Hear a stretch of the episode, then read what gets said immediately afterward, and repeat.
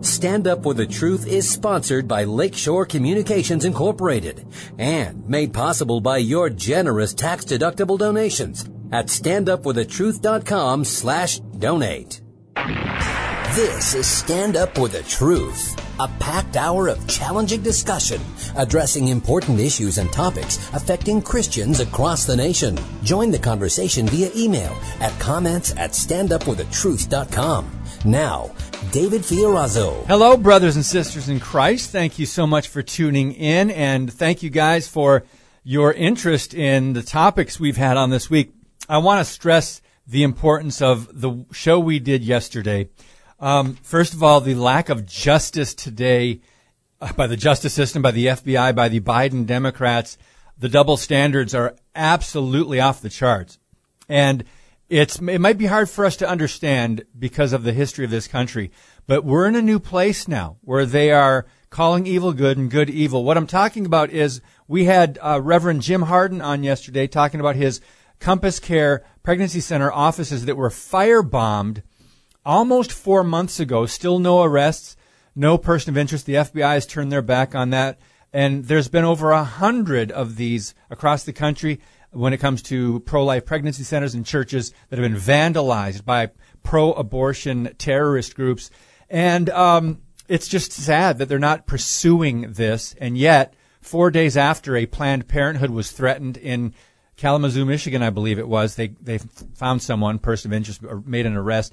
This is the double standard of today's modern injustice system. We've seen it since the 2020 riots on the streets of our cities um, who they're favoring, and we know the narrative. So the second half of the podcast, though, I encourage you guys to look at this because the buried truth about sexologist Alfred Kinsey helps us understand the connection between his warped worldview and the sex research done on children as well as adults in the 1940s that really were part of his quote scientific research that he put out that he published and that's what universities use as a guide. That's what public schools are um, teaching in the curriculums today. It's based on Kinsey's work. If you know anything about this man and his worldview, you'll be able to connect the dots and go, wow. So you will no longer be blindsided by the hypersexuality in our culture today and the anything goes mentality. So I encourage you to check out the podcasts uh, earlier this week and share them. Very important information. Um, today, though, we are blessed to have Elijah Abraham back with us. And of course, he's an evangelist, a teacher, and Living Oasis Ministries is where you can get more about Elijah. That's livingoasis.org. And he's taking another international trip next week. Elijah, welcome back to Stand Up for the Truth. Good morning. Thank you for having me. It's hey. always a it's always a blessing for me to be with you guys. Yeah, it's a blessing to hear what the latest from you. Um, I, I was going to say where do you want to start, but let's just uh, look at your upcoming trip, and then I've got some a couple of headlines uh, that may be of interest as well. But let's talk about the condition of the church, and let's talk about your upcoming trip. Is it next week? Yes, yes, actually a week from today. Wow, it's coming up quick. So where are you yeah. headed? Where are you headed this time? I'm going to Southeast Asia. Um, as you know, uh, the lockdown and pandemic or pandemic or whatever, you want to call it, um, uh, it, can, it, granted a lot of uh, ministries and ministers like me uh, from travel. So uh, during the lockdown, I had six international trips canceled to nine countries. And uh, last uh, November, right after, actually the day after Thanksgiving, uh, the Lord opened opportunities for me to travel again.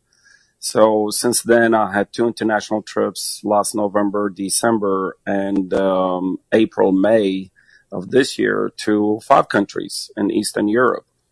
So Southeast Asia, I've been there um, oh, seven times in this particular country and um, but they have been very strict. So now they are finally opened up.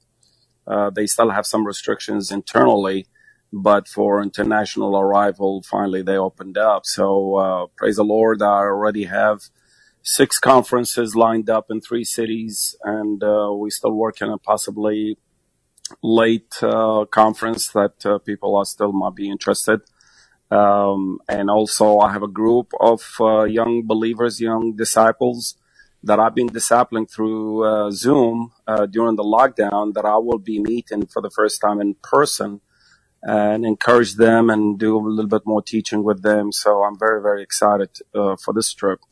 Uh, the conferences will be, uh, I'll be teaching in a couple of seminaries as well as pastors conferences and two denominations as far as the denominations are concerned, mainly to the leadership as well as the uh, some key pastors of those denominations. Wow, that's neat. That's really neat. I like the part where you get to meet the people you've been connected with on Zoom. I mean, this, yeah. this is a different world today where you can um, do a lot of things on the internet and actually see people face to face.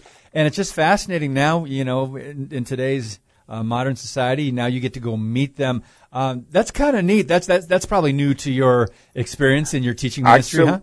Yeah, actually, I never heard of Zoom until April of 2020. You're low um, tech, huh? Yeah, even though that uh, we were grounded, um, I was traveling around the world through Zoom. I had groups in um, uh, three groups in Eastern Europe, uh, two groups in uh, uh, Southeast Asia, and one group in South Asia. So, uh, and the Lord has blessed. Uh, some of the groups we're doing it weekly, some of the groups we're doing it monthly. Uh, so it all depends on the schedule as, uh, of course. So, um, yeah, praise the Lord for technology. I mean, not all technology is bad. Uh, but for, uh, the gospel, we definitely using it. So mm. praise the Lord for that. Um, I want to digress for a moment here, Elijah. And speaking of technology, I just got an email from our brothers in arms, uh, in spiritual arms, uh, in Oklahoma, uh, Dan Fisher and Paul Blair. Yeah, and, and friends, friends, of mine. Yep, yep. Their, their Vimeo has just been banned. Oh um, my! Liberty Pastors and friends, we Elijah and I participated. We went to a Liberty Pastors conference a couple years ago in Dallas, Texas. That's uh, in Elijah's neck of the woods, and these guys are, are doing some great work holding. There actually another one's coming up in about three and a half weeks in Idaho, Coeur d'Alene, Idaho, for Liberty Pastors. If you want to get your pastor there for a great getaway and education and just to get up to speed on all these things that pastors need to know about. But Liberty Pastors uh, received this from Vimeo. Dear Liberty Pastors, your account has been removed by the Vimeo staff for violating our guidelines. Reason?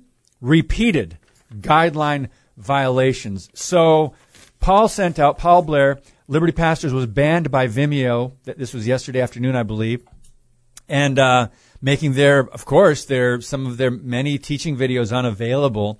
I, I just want to direct people to libertypastors.com, uh, Fairview Baptist in Edmond. And uh, they're also on Rumble. Look up Liberty Pastors on Rumble. There you can see some of these videos. But Elijah, this this is the work that you and I think is so important because they are they are equipping pastors because a lot of pastors around the country, of course, have not done a great job equipping the saints for ministry and teaching the whole counsel of God and addressing what's happening outside of the church walls, right, in our culture. So just your brief thoughts on this. This is the way we're not surprised that Vimeo and some of these sites, YouTube, they're banning godly Christian men um, but just your brief thoughts on this. What do you think?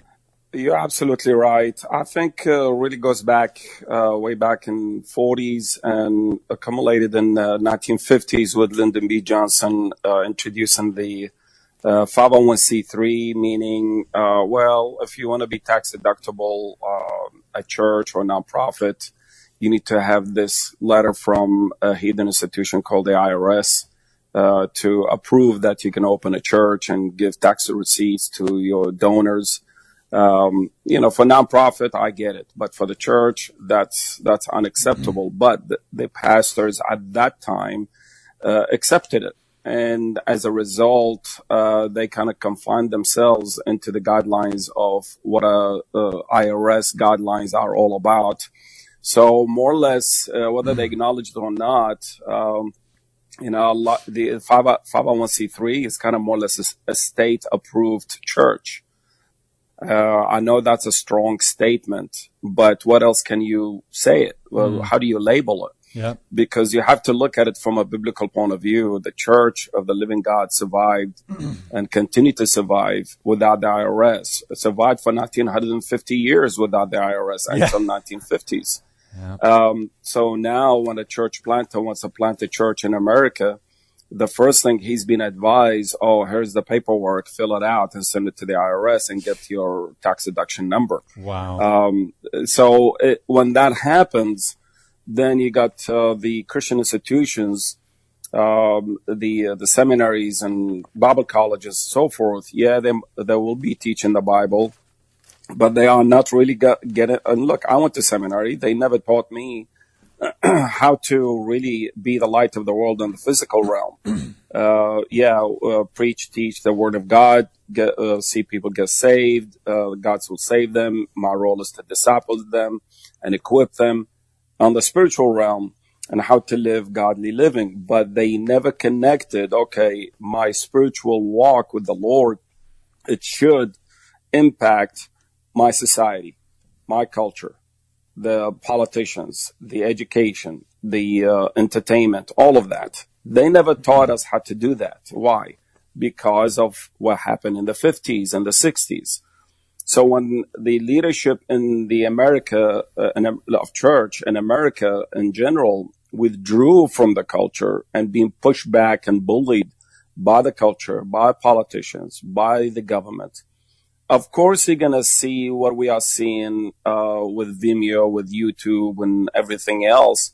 That it's been now is becoming more and more anti-Christ, Yes. anti-Christian, anti-church, and I'm I'm sure that Paul, uh, Pastor Paul and Pastor uh, Fisher they don't take it personal. no. They know this is attack on Christ. They know this is attack on the church. Yep. Um, but what they are doing is so important because they're really going back to what a pastor should be, what a church leadership should be. That the church is the light of the world, salt of the earth on both realm, the spiritual realm as well as the physical realm.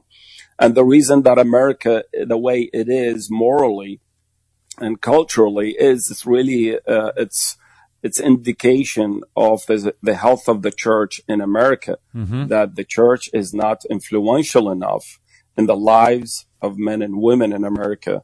Um,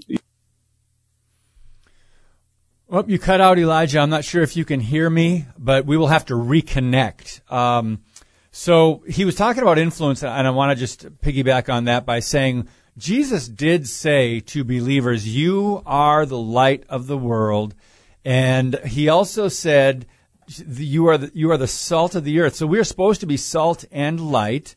And what does that mean? That means influence. That means shining light on the darkness. That means as salt, preserving, flavoring culture, flavoring, preserving biblical morality, God's law, biblical morality in our culture. So we have lost a little bit of that influence. Some of us, you know, we're, we're trying. We're really, we've been at it for years. Um, but the majority of believers, I, from what all the surveys and, and the, you look at the effects of our culture, just open your eyes and check out our culture, the nation, the major institutions, uh, Hollywood media, government, public education, nonprofit, you know, corporations.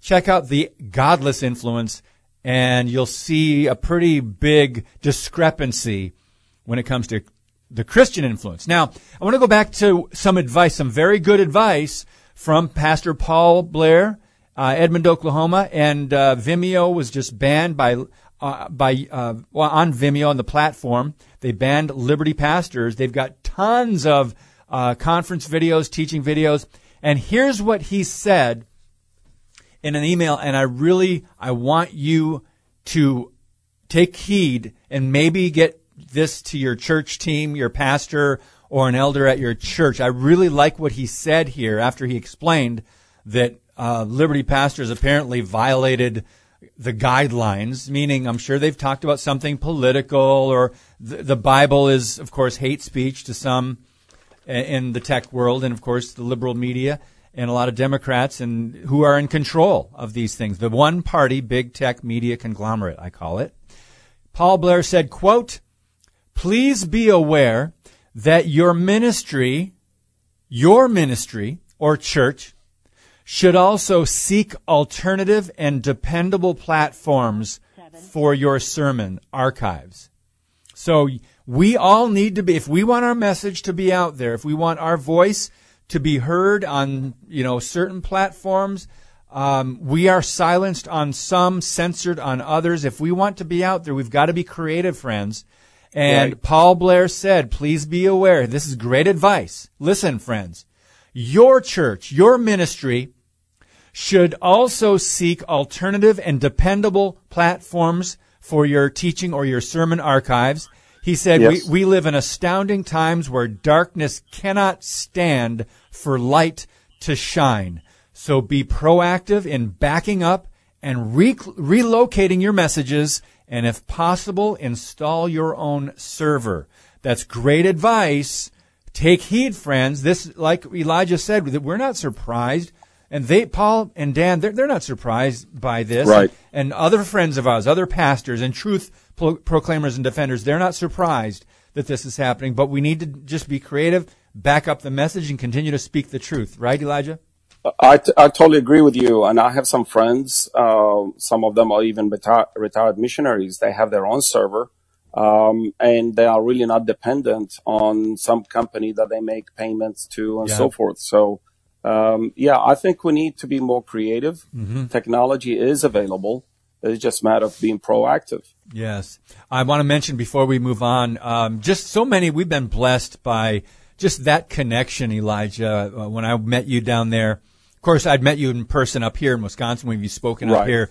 But when we were at that Liberty Pastors Conference uh, two years ago, um, I've we've been so blessed. Our listeners, you guys have no idea how many people we've connected with through Liberty Pastors. I mean, Paul Blair, Dan Fisher, uh, Dr. Rick Scarborough, Alex Newman. Of course, we've had him on before, but it was great to see him in person down there. Dr. Lee Merritt, Stephen Broden, Dran Reese, Trevor Loudon, Dr. James Taylor. We have been so blessed. Steve Smotherman, who we just heard on Wednesday. Um, it's just been such a blessing to connect with people uh, of like mind and uh, kindred spirits in a way who understand the, the battle cry that, that we need to have in this day and age if there's hope to extend the life of uh, the church and uh, in America here. We have the church has a lot to do with that, and the pulpits do. Correct? Yeah, I, I highly recommend those listeners who are interested more about this conference. Of course, they I would encourage them to attend as well, but I would highly recommend that they will encourage their pastor and their elders to go. And uh, if they cannot afford it, uh, hey, let the church raise the money and pay their airfare ticket and hotel and meals and so forth, Well- because this is really important for them to be uh, educated and equipped. Well, let's just clarify something that there are donors that contribute to the the costs for pastors, and your pastor probably will only need to pay ninety nine dollars Right. for a three four day three night stay wherever they have these. I'm serious; these are really nice resorts. And people are contributing, so pastors don't have to foot the bill. All they need to do is pay their airfare. So the, the next one, like I said, it's October 16th through the 19th, Liberty Pastors Conference, Coeur d'Alene, Idaho. I wish I could go to another one. They're so uh, encouraging and edifying and educational. Two more minutes, Elijah. Um, when we come back, we're going to talk about uh, just a little bit about um, the worldview studies that Barna has done, and we'll, we'll make some connections to what we're seeing in our culture. But uh, just your closing thoughts on this part of the podcast, where this this segment where we talked a little bit about technology, and you're able to reach people overseas that you've never met, and how it can be used for good, but it's also being used for evil, of course. Well, it's absolutely, you're absolutely right. I think technology right now is just, there are so much into it. Uh, there is, of course, uh, the adversary using it against us, the church, and against humanity in total. Um, but I think uh, the church needs to be really more focused, and Christians need to be more focused on how can I use this technology for God's kingdom. Um, and we need to really lay aside our uh, small little bitty differences that kind of been dividing the church, which most likely is going to co- continue until the Lord comes back. But until then, let us make the effort to unite because uh, the enemy loves to conquer the church, which is never going to happen. The Lord has promised us, but there are churches who fall for that. So we need to be on the alert constantly. Amen. Friends, we are with Elijah Abraham today, livingoasis.org. That's his ministry where you can get more information. And again, he's taking another international trip. A week from today, he's a busy man. We're blessed to have him on. When we come back, we'll talk about what an executive pastor is and why only 4% of them apparently have a biblical worldview, plus inviting friends to church. Next. Your monthly financial support of StandUpForTheTruth.com is needed and appreciated.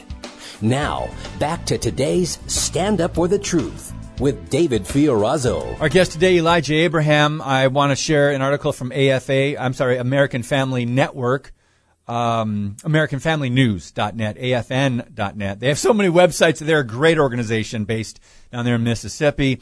Um, pastors and parents need to take note of these worldview inventories when it comes to church leaders because you might not be going to a church that's actually doing its job biblically.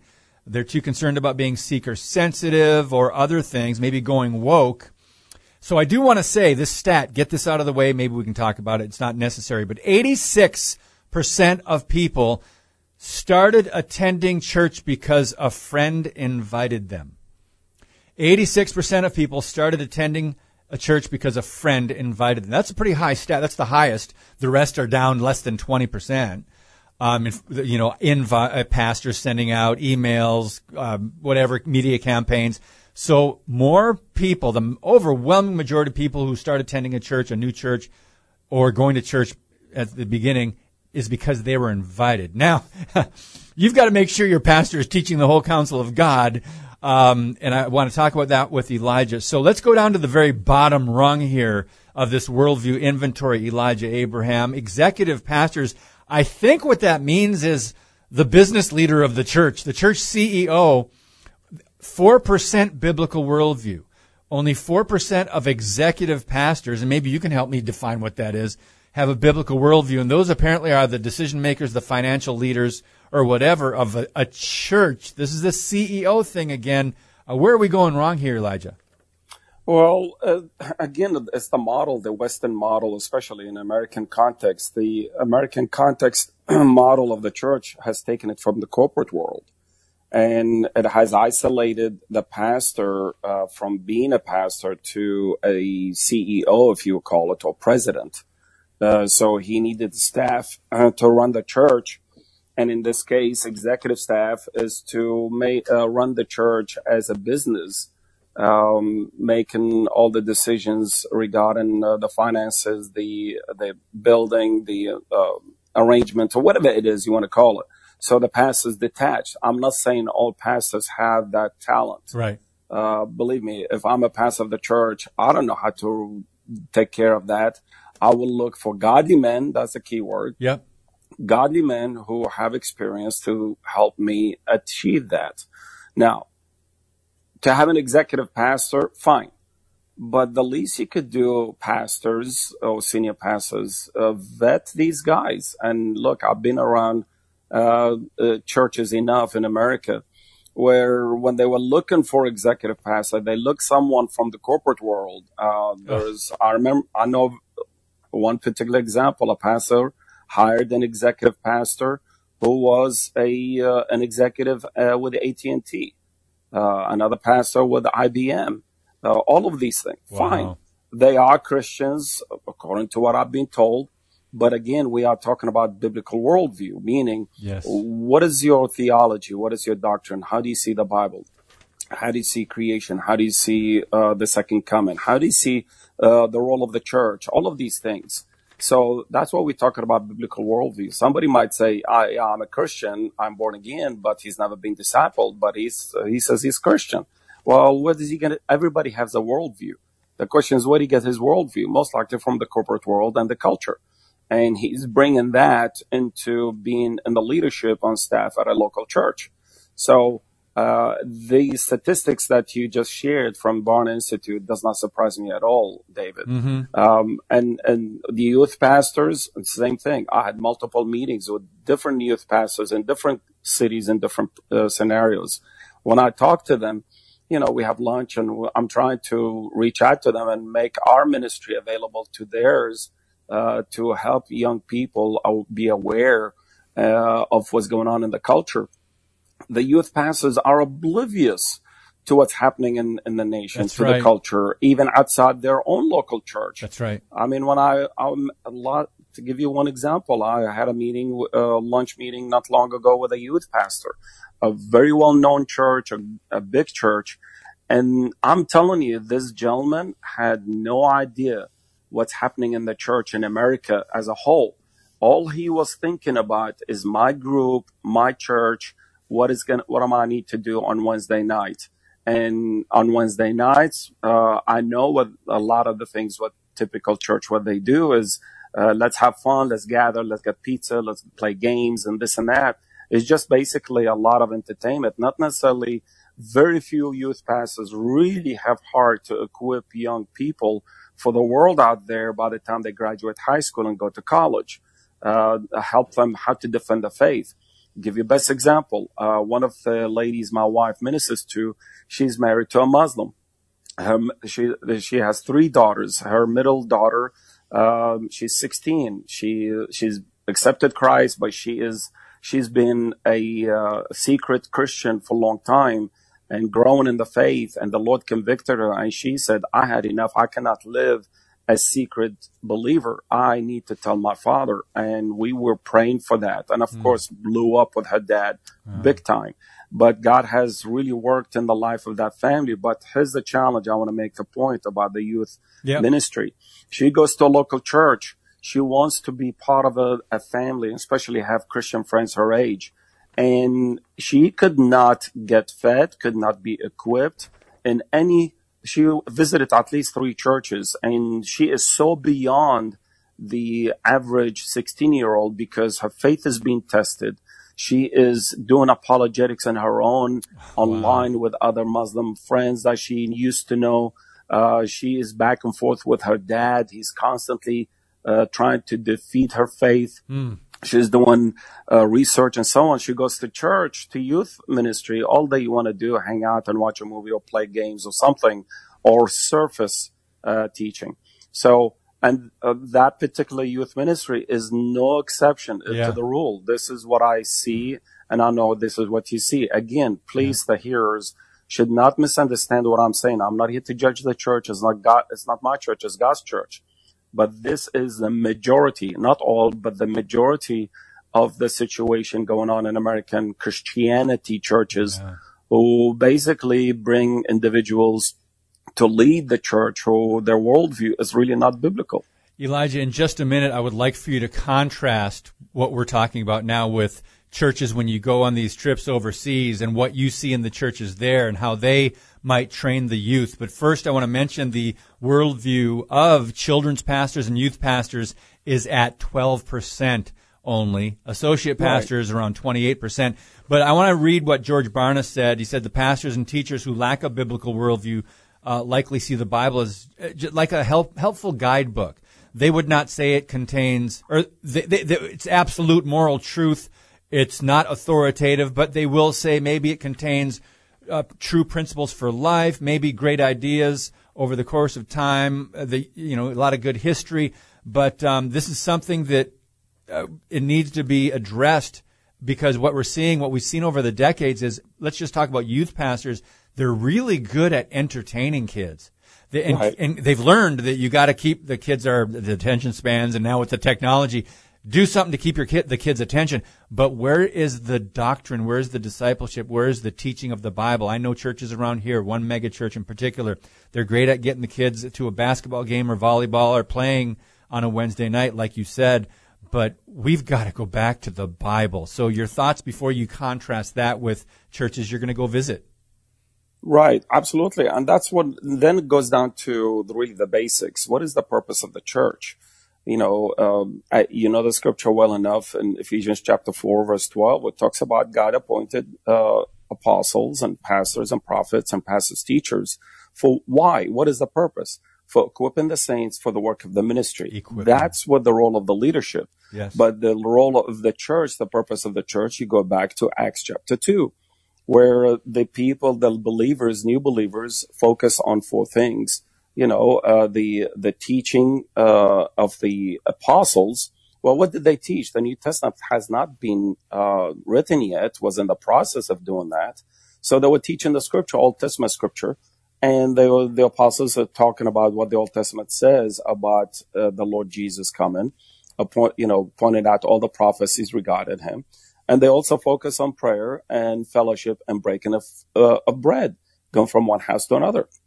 These are the four pillars of the, what the church is, is equipping the saints. Uh, listen to the elders and the pastors, uh, to, uh, in this case, the apostles in the book of Acts, uh, but the pastors of teaching what? The scripture. Yes. And if you notice out of the four essentials, the, the pillars, praise and worship is not there. Hmm. It talks about to greet one another in psalm and song, but praise and worship is not there. But you look at a typical American church, uh, praise and worship singing is the basically now the corner or the pillar yeah. of a church service that takes majority of the time out of it an hour, probably about 30 minutes to 45 to 40 minutes is uh, you know, praise and worship and music and only 15 to 20 minutes and, uh, you know, preaching. Some, and that's, yeah. Some, that's if it's expository, maybe most likely little sermonettes. Some churches, churches have done that. And, and as we've seen, unfortunately, because of the music business, Christian music is, uh, it's part of entertainment. Music is entertaining. I'm not saying all worship songs, singing hymns. Right. But we've made it entertaining in America because now we have great sound systems and lights and phenomenal musicians. And sometimes there's a slideshow video and it looks like more like a concert, which it shouldn't. But Elijah, contrast this now, this American model with what you've seen in good, you know, maybe, maybe they're not, they don't have a lot of money over there, some of those churches, but they're deep spiritually, I'm guessing. Well, it, again, the influence of the American Christianity did not stay in America. It has been exported internationally. Mm-hmm. So when I travel overseas, I see American Christianity model being practiced in third world countries, wow. uh, which is really sad to see. However, the other churches, um, I'm telling you, uh, all they want to hear is they want to hear from God yes, they do some uh, songs, maybe two, three songs, and that's it. And then the rest of the time, the preacher is just preaching, opening the Bible and go through it. And, um, you know, prayer, uh, they pray 30, 40 minutes easy, no problem. That's the only service. Um, in America, uh, you pray to start the service and you pray to end the service and gone, everybody out of the door. Hmm. Um, I remember in Africa, the first time I went there, uh, out um, in uh, Uganda. And uh, when I went there and they would start praying for about 30 minutes and they start singing for almost about an hour, an hour and a half. And I'm looking at my watch. uh, so, so finally, uh, I, before he introduced me, I said, brother, how much time do I have? You know, typical, uh, American, uh, mindset. And because I have an interpreter, so I got to consider the t- translation time. Wow. And with his thick uh, African accent, so brother, we want to hear from God. he said, take your time. And the reason for that, and, and I realized that if I preach for about an hour and a half, two hours, they get upset with me because they want to hear from God. And they, they walk to the church, you know, 10, 15 miles to get to church. Church in those countries, whether it be Africa and other places, it's a whole day event. Wow. They are not restrained by the time and so on. They want to hear from God. When I go through the scripture, you could hear the, hear the pages going back and forth mm. in the audience and uh, they are writing uh, the notes and so forth. So they want to hear from There's God. A hunger, yeah. Oh my goodness, David! I mean, it's it's really amazing. Wow. And it's it's really wonderful. Uh, whenever I go, to, that's why I love going overseas. It's like, okay, this is what a church should be looking mm. like in America. Uh, now, very rare I find churches in America like that, and I thank God they are there. Praise the Lord, they are there. Uh, but they, when they're just not enough of us. How do uh, we could open up a whole new podcast topic here by trying to offer some solutions on how is it first is it possible to get to a point where we're we're not concerned about just keeping church under an hour or or having this time limit. Like you said where's where's that in give me the chapter and verse on putting a time limit on fellowship prayer the apostles teaching um, you know all the things you do taking the lord's supper. Uh, other countries like that you're going wow they they must have a hunger for god. And then you look at us and go whoa why why don't we have that hunger and why aren't we kind of changing that model to go back to all right who cares if we don't finish up by lunch right you know right. what i mean is there how do can we get back there what do you think elijah Well, this is a loaded question. And yeah, I know. Multiple, um, you know, it, from our end, from an American uh, church point of view, we just have not suffered enough for, mm. for the Lord. We have not uh, paid price. We have not defended our faith in modern, especially in the last 60 years. Mm. Um, you know, when America was born or the pilgrims came, they fought for their faith. They, they kept their faith. They relied on the Lord every single day for survival to live in America as, you know, wild as it was. And they went to war with uh, Britain. Of this started really for religious liberty, you know, with the Black Robe Regiment preachers. Mm. Um, so it, we have not really experienced anything like this in no. modern day American churches and Christianity. Um, at the same time, you know, we just kind of uh, use Jesus uh, you know, only for what we need, put him back the rest of the week, or only take him out out of the closet only when we need him, uh, instead of you know this is a way of life on a daily basis. So at the same time, um, you know, churches or Christians in uh, third world countries or other countries, they they are minority, or the worldview of the church is really kind of uh, they looked at as an occult or, or fringe. So they have nothing but no uh, nobody but Jesus. In America, we have everything and everybody except Jesus. Mm, um, right. uh, so it's it's really sad indictment uh, to what we are going through right now. And it, you know, the statistics that you mentioned earlier, it does not surprise me at all. The heart break, the heartbreaker is for me that I am seeing, start seeing the same thing in those countries I visit. Oh. And to give an example, uh, in Southeast Asia, there is a, and, and, believe it or not, in Muslim countries, there are some countries where they have mega churches. Where did they get the idea, the model of mega church? We've exported America? it, yeah.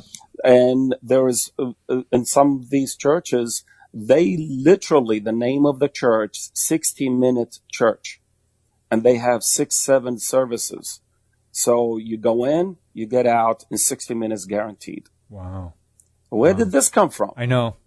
Uh, and, and now when I go to speak in some of these churches, I mean, it's just the music out loud and singing and dancing and all of that stuff.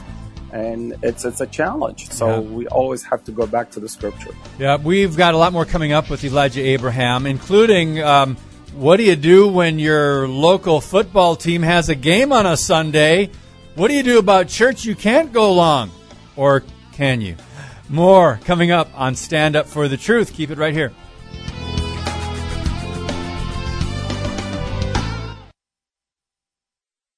Thank you for listening and sharing today's show via standupforthetruth.com slash podcast. Now, back to Stand Up for the Truth. Here's David Fiorazo. So I went to a, a church about five, six years ago. There was a guest uh, pastor that day, small church of I don't know how many. Um, I may be a hundred. I don't know. But uh, there was a guest pastor and it was, um, I understood that church to be a little on the seeker sensitive side and all about grace and not necessarily deep in doctrine.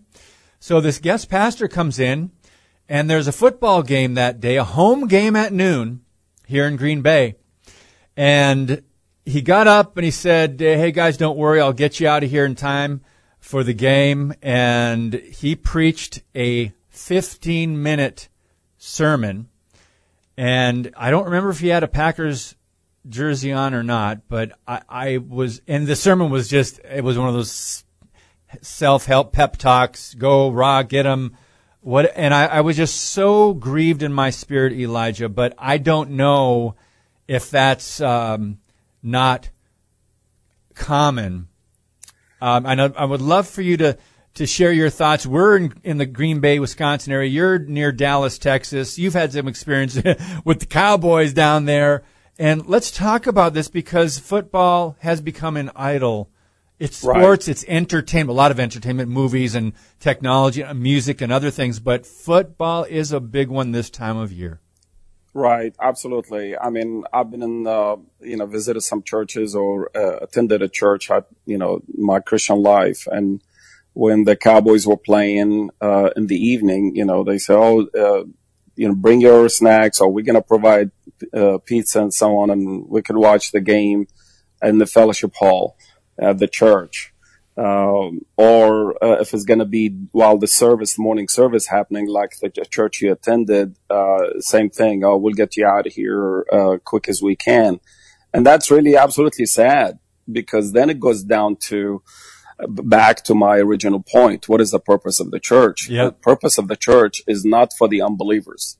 The church is for the believers. The Okay. church is a seminary, it's a Bible college, It and it's also it's a send-in mission agency. Hmm. So it's not for the seeker. It's not for the unbeliever. If a seeker or an unbeliever comes attend the church that day, well, I'm glad they're there, but we're going to continue equipping the saints while they are there and let the word of God speak to them. But it's not, we're not going to change the service to meet the need or, uh, up, to give the approval of the unbeliever or seeker who's sitting in the pew.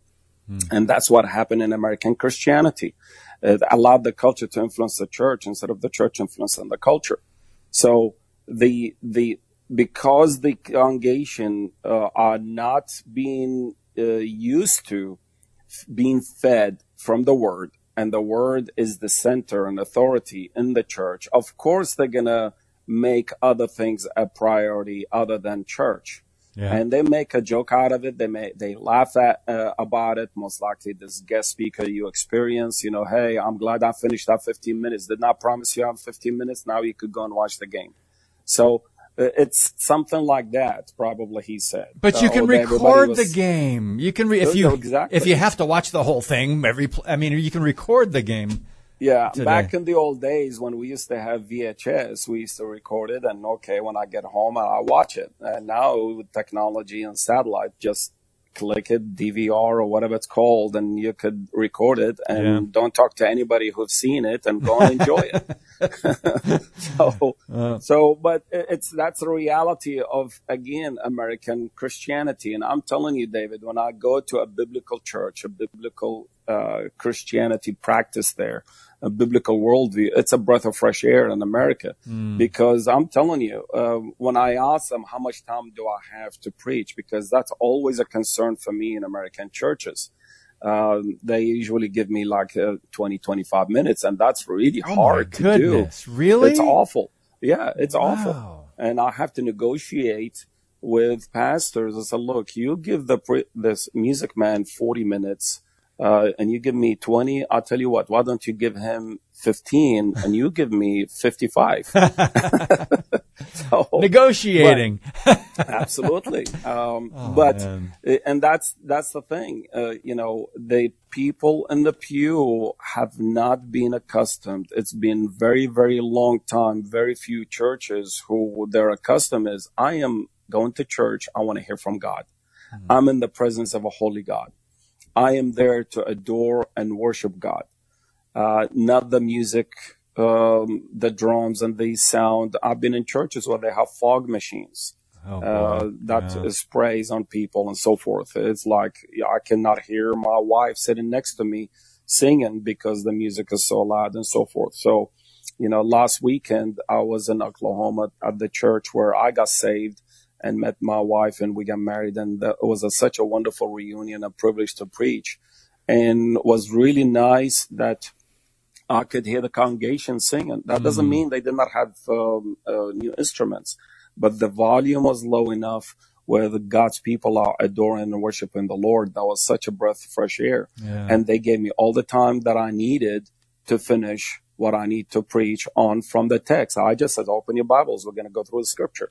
And we went through scripture and people did not complain. Uh, why? Because there's a testimony to the pastor that he's a biblical pastor, and it's interesting. He and I went to seminary together, and um, he w- goes through the scripture. He's a good preacher.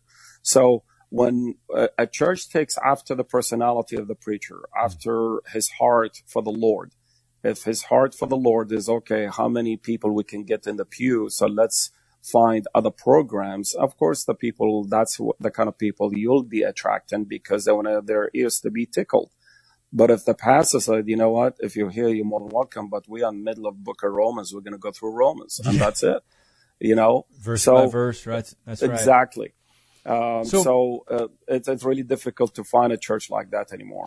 So Elijah, I have this question because um, when I fill the pulpit at, at times, I just say, "Hey, do you, can I take 45 minutes to an hour?" And and almost every time, yes, that's great. So I've been at some really um, just blessed churches, and I haven't had those limits of a half hour. I can't even imagine 25 minutes to a half It's- hour. it- yeah. But let me ask you this. Some Yeah. good, godly men who are leading congregations who are, like I would call the remnant, and they are preaching the whole counsel of God, and they are uh, going through the scriptures verse by verse, and they're good teachers.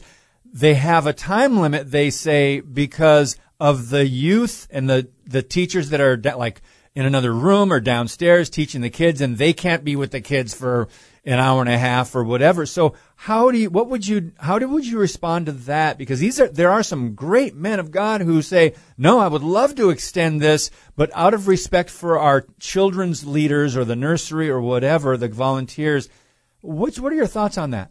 Well, uh, it's a good thing that I'm I'm not a pastor, but if I am the pastor of that particular church, I will have a meeting with all the staff, with all the workers, and sort of look, um, you know, uh, for the Holy Spirit to work, I have to preach the Word of God, and the Word of God is how long it usually takes for me to exposit the text and so forth. So be prepared that uh, the you know you will probably will uh, take about an hour or an hour and a half, whatever.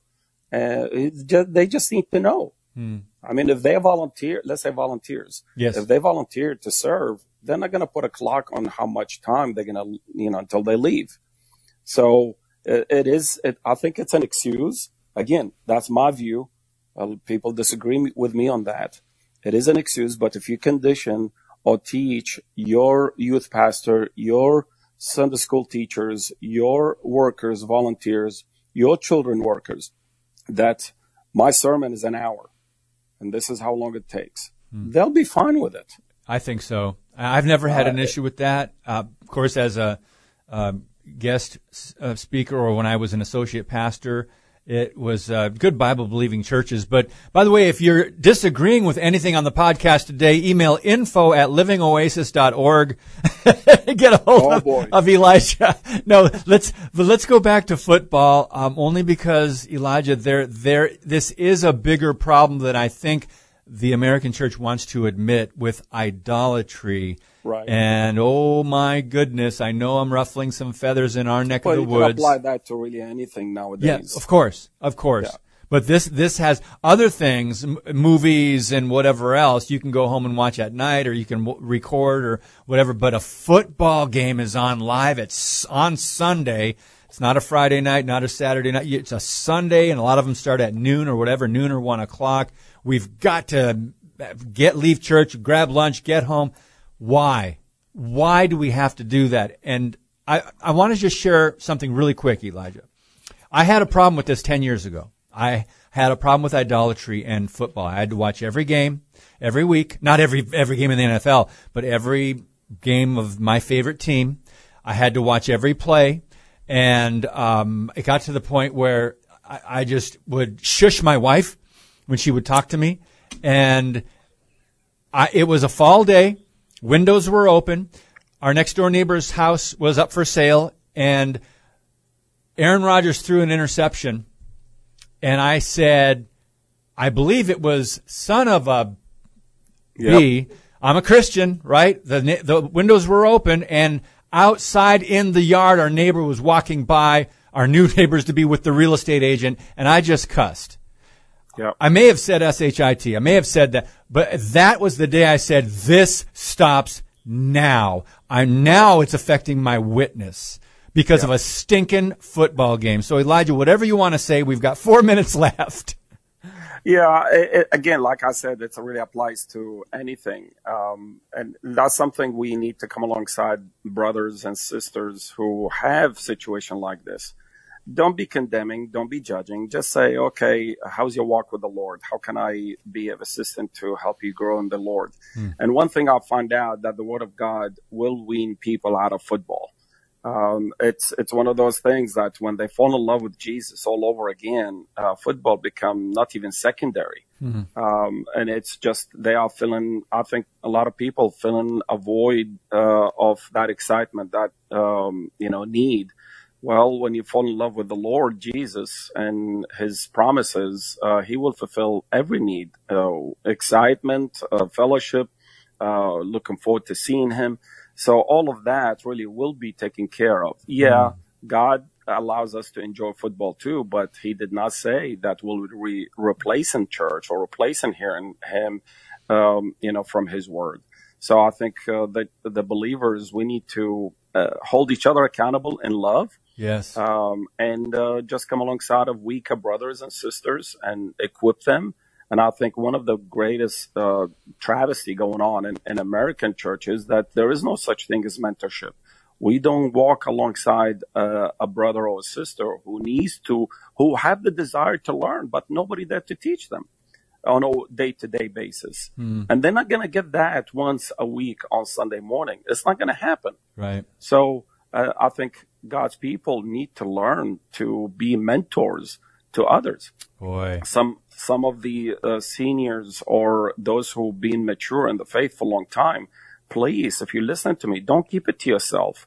Pass on that godly wisdom that God has given you and the uh, understanding of the scripture that God has given you.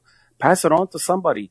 Be proactive. Seek someone in the church. Say, hey, do you mind if you and me just meet together, um, you know, every other day for breakfast or for coffee? Uh, we'll go through the Bible or talk about your challenges in life and so on. Maybe there is something that I could help you with. Believe me, there are people in the church are hungry for people like that. And, but nobody wants to step out, uh, some, whatever reason. I don't have time. I don't want to offend somebody. I don't want to invade somebody's space, whatever the reason is. You know what? The least you could do, ask. Make yourself available. The worst that could happen, they say thanks, but no thanks but the, don't assume anything. Right. You know what I mean? Yeah. So it's it's those things that because the Bible has not been the center in the church, you have all of the other issues that we've been discussing, you and me, every time I come on your show.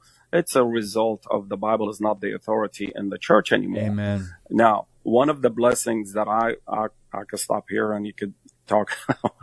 um, in Green Bay, Wisconsin, actually in that area. Back in 2012 or 2013, I was invited. Uh, we did a conference uh, that your um, uh, radio station put together. Yes. And a local fellowship uh, asked me to preach the next day. And when I asked, I said, "How much time do I have?" They say, "How much time do you need?" Nobody asked me that question. Wow. I was floored. Uh, and uh, after talking and discussing what they do and what I could offer, uh, that Sunday, I preached for about four hours. Oh my goodness! Had, oh yeah, we had breaks in between. That's we had awesome. breakfast and lunch. But for four hours, they gave me plenty of time to teach what they want to hear, and nobody complained. Oh. Everybody sat there. They brought their lunch, they brought their breakfast, and they had their coffees. We took breaks there was no reason for them to hurry up and go home. they oh, just wanted to hear from God, and that's in the Green Bay area. Yeah. Well, it's there are pockets of this across the country. There's a remnant church, and we've just got to encourage our brothers and sisters, challenge them not to conform to the world. And uh, Elijah Abraham, God bless you, brother. Have a great ministry trip and uh, be safe. Thanks so much for your time today. God bless you. Thank you for having me. I appreciate the prayers. Yep, you're most welcome. Next Monday, J.B. Hixson. Pastor Matt Trewhella on Tuesday of Missionaries to the Preborn. Dr. Lee Merritt on Wednesday. Senator Andre Jacque in Wisconsin on Thursday. And Mary Danielson from Calvary Chapel, Appleton on Friday. God bless you. And as always, keep speaking the truth about things that matter.